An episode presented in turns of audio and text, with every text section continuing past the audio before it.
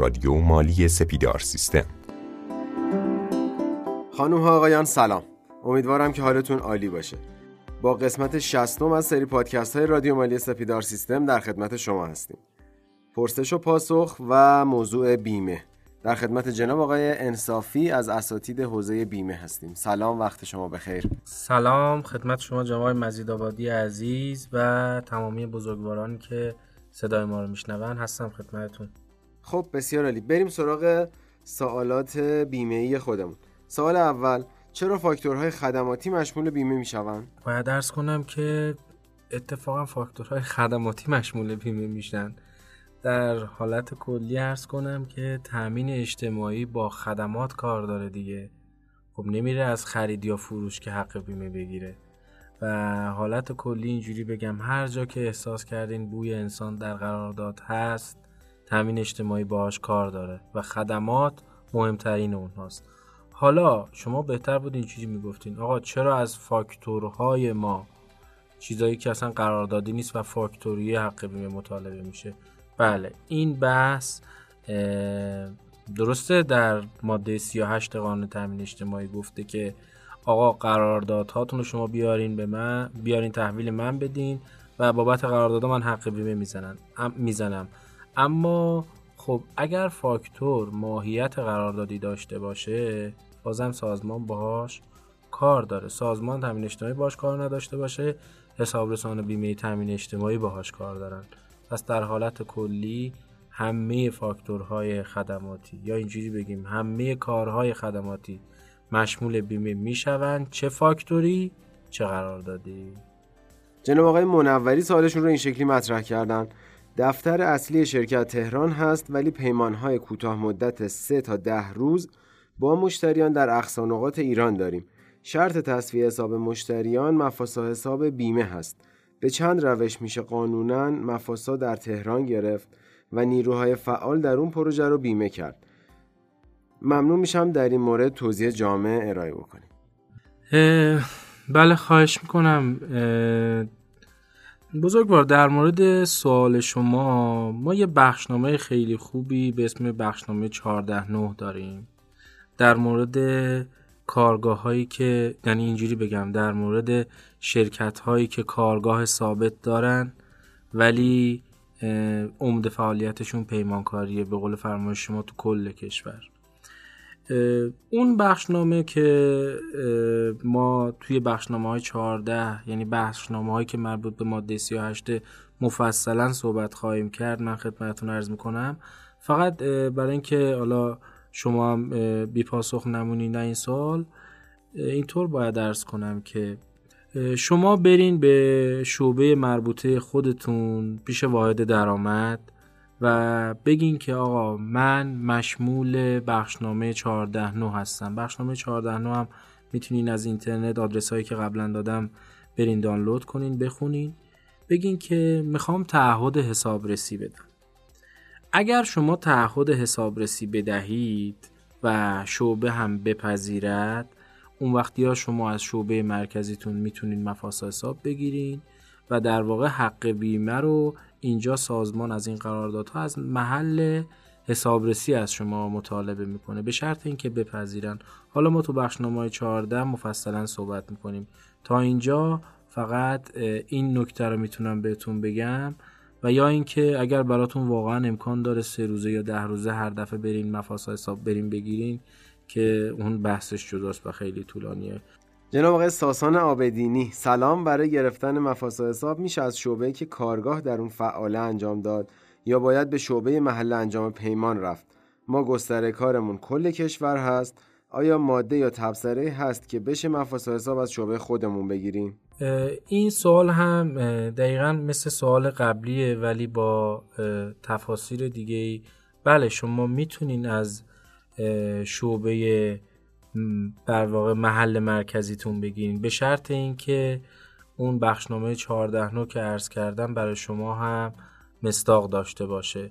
ولی در حالت کلی مفاسا حساب رو از محل انجام پیمان میدن. از شعبه مرکزی یا شعبه خودتون به قول خودتون که فرمودین صادر نمیشه. مگر اینکه تعهد حسابرسی بدین و مشمول مفاد اون بخشنامه شده باشه. دوست دیگه پرسیدن ماده 66 و 90 تامین اجتماعی آیا در بیمه مسئولیت گنجانده می شود یا خیر؟ بزرگوار باید ارز کنم این سوالی که شما فرمودین مربوط به شرکت های بیمه میشه نه مربوط به قانون تامین اجتماعی. ما اینجا داریم قانون تامین اجتماعی رو تشریح می‌کنیم. بهتر از کارشناسانی که توی بیمه شرکت ها دارن فعالیت می‌کنن پرسیده بشه. اما حالا چون شما پرسیدین من فقط ماده 66 رو با 90 رو عرض کنم شاید به درد شنوندگان دیگه ای بخوره.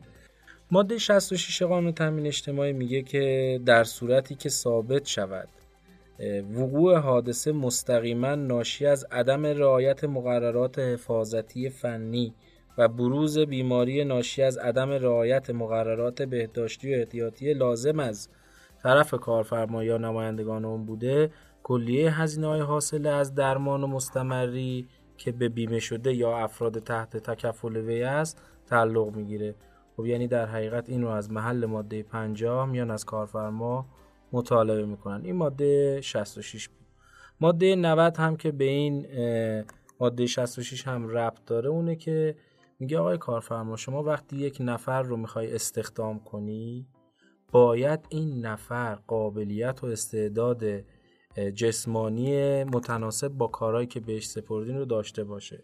خب اگر خدای نکرده اتفاقی براش به وجود اومد و شما قبل از اینکه این آدم رو بیارین تو لیست بیمه یا و یا اینجوری بگم قبل از اینکه به شغل مناسبی که از لحاظ خودتون موجهه بگمارینش باید اینو بفرستین معاینات پزشکی انجام بشه. و این معاینات پزشکی هم طب کار بهش میگن همه جا هم مرسوم تو همه شهرها هم وجود داره.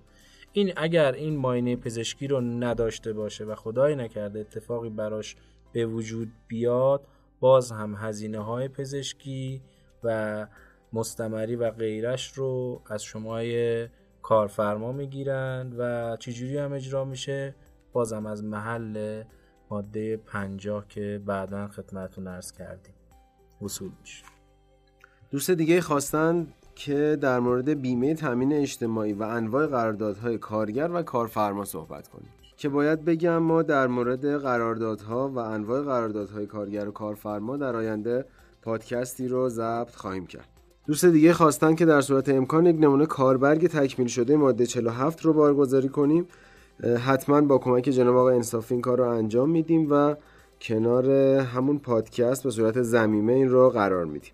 دوست دیگه ای با نام مستعار نقره نوشتن که با سلام اول تشکر می‌کنم بابت پادکست های ارائه شده.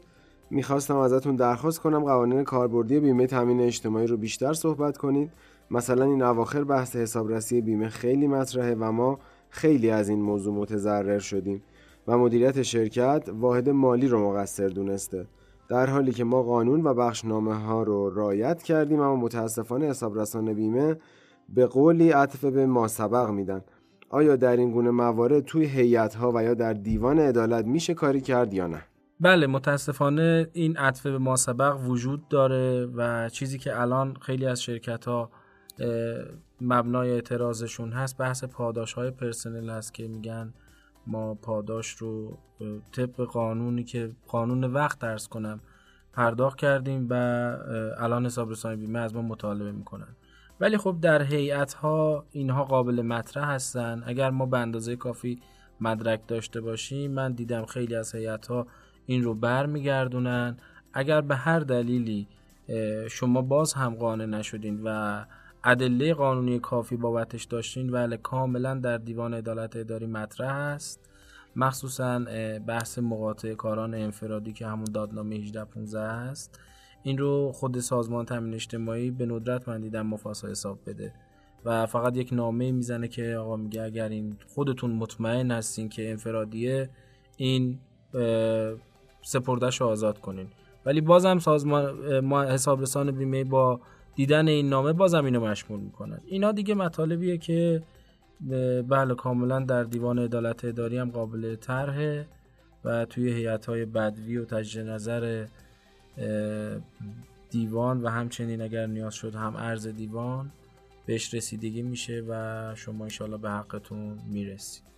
جناب آقای حامد احمدی پرسیدن که آیا افرادی که جهت تعمیرات و انجام خدمات به شرکت مراجعه می‌کنن مانند تعمیرکار تراکتور یا جر سقیل باید بیمه شوند؟ دوست عزیز ارز کنم که نه نباید بیمه بشن. مگه اینکه اینا پرسنل من باشن؟ یعنی واقعا شما یه دونه تعمیرکار تراکتور یا جرثقیل رو در استخدام خودتون داشته باشین و ماهیانه بهش حقوقی پرداخت کنین. این موقع که باید بیمش کنین. اما نه هر وقت این تراکتور یا جرثقیل خراب میشه میاد برای شما درست می‌کنه میره. این رو بذار اینطوری ارز کنم که این قانونا مشمول کسر حق بیمه نیست. چرا؟ چون انفرادیه و دادنامه 1815 و خود ماده 38 هم اعلام می‌کنه که ما از انفرادی ها حق بیمه مطالبه نمی کنیم. به شرط اینکه شما بتونین اثبات کنین که آقا این دوست عزیز که اومده برای تعمیرات تبعیت دستوری از شرکت نداشته باشه. شما برای اینکه خیالتون راحت بشه قراردادی با این دوست عزیز که منعقد کردین قرارداد رو بفرستین به شعبه و بگین که ما توی متن قراردادم موضوعات همون بحث تعمیرات جرثقیل و ماشینالات بشه. اگر شعبه تایید کنه اون وقتی ها حساب هم که تشریف بردن همینو بدین بهش. و امیدوارم که البته ازتون قبول کنن. قبولم نکردن تو هیئت باید ببرین.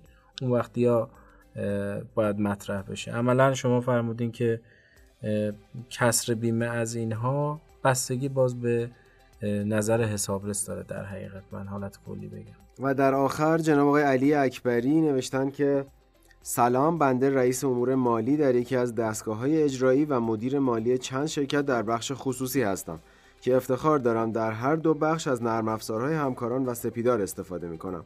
ضمن تشکر مجدد از مطالب رادیو مالی استدعا دارم در بحث قانون کار. و به خصوص بیمه بیشتر بحث بفرمایید که انصافا مباحثی که مطرح میشه بسیار کاربردی و مفید هستند. سپاسگزارم. ما هم سپاسگزاریم از شما جناب آقای اکبری بابت حسن نظرتون و پیام های و پیام های زیبایی که برای ما ارسال کردید. بدون شک هم به ما و هم به کارشناسای ما انرژی دوچندان میده و ما می‌تونیم مطالب با کیفیت تری در اختیار شما قرار بدیم. در بحث قانون کار که تو برنامهمون هستش حتما پادکست تهیه می‌کنیم و بیمه رو هم که به لطف حضور جناب آقای انصافی عزیز شروع کردیم و داریم در موردش صحبت می‌کنیم. جناب آقای انصافی سوالات ما به پایان رسید. اگر در آخر صحبتی هست ما میشنویم. نه خیر نکته ای نمیمونه. فقط من می‌دونم که بحث بیمه تامین اجتماعی بسیار گسترده است و خیلی خیلی دوستان ممکنه سوال داشته باشن. اما بازم ارز کردم تا جایی که دست ما برمیاد هستیم خدمتتون. از شما هم تشکر می‌کنم که این بستر رو فراهم کردین که ما در خدمت دوستان باشیم. خیلی ممنون. خداحافظ شما.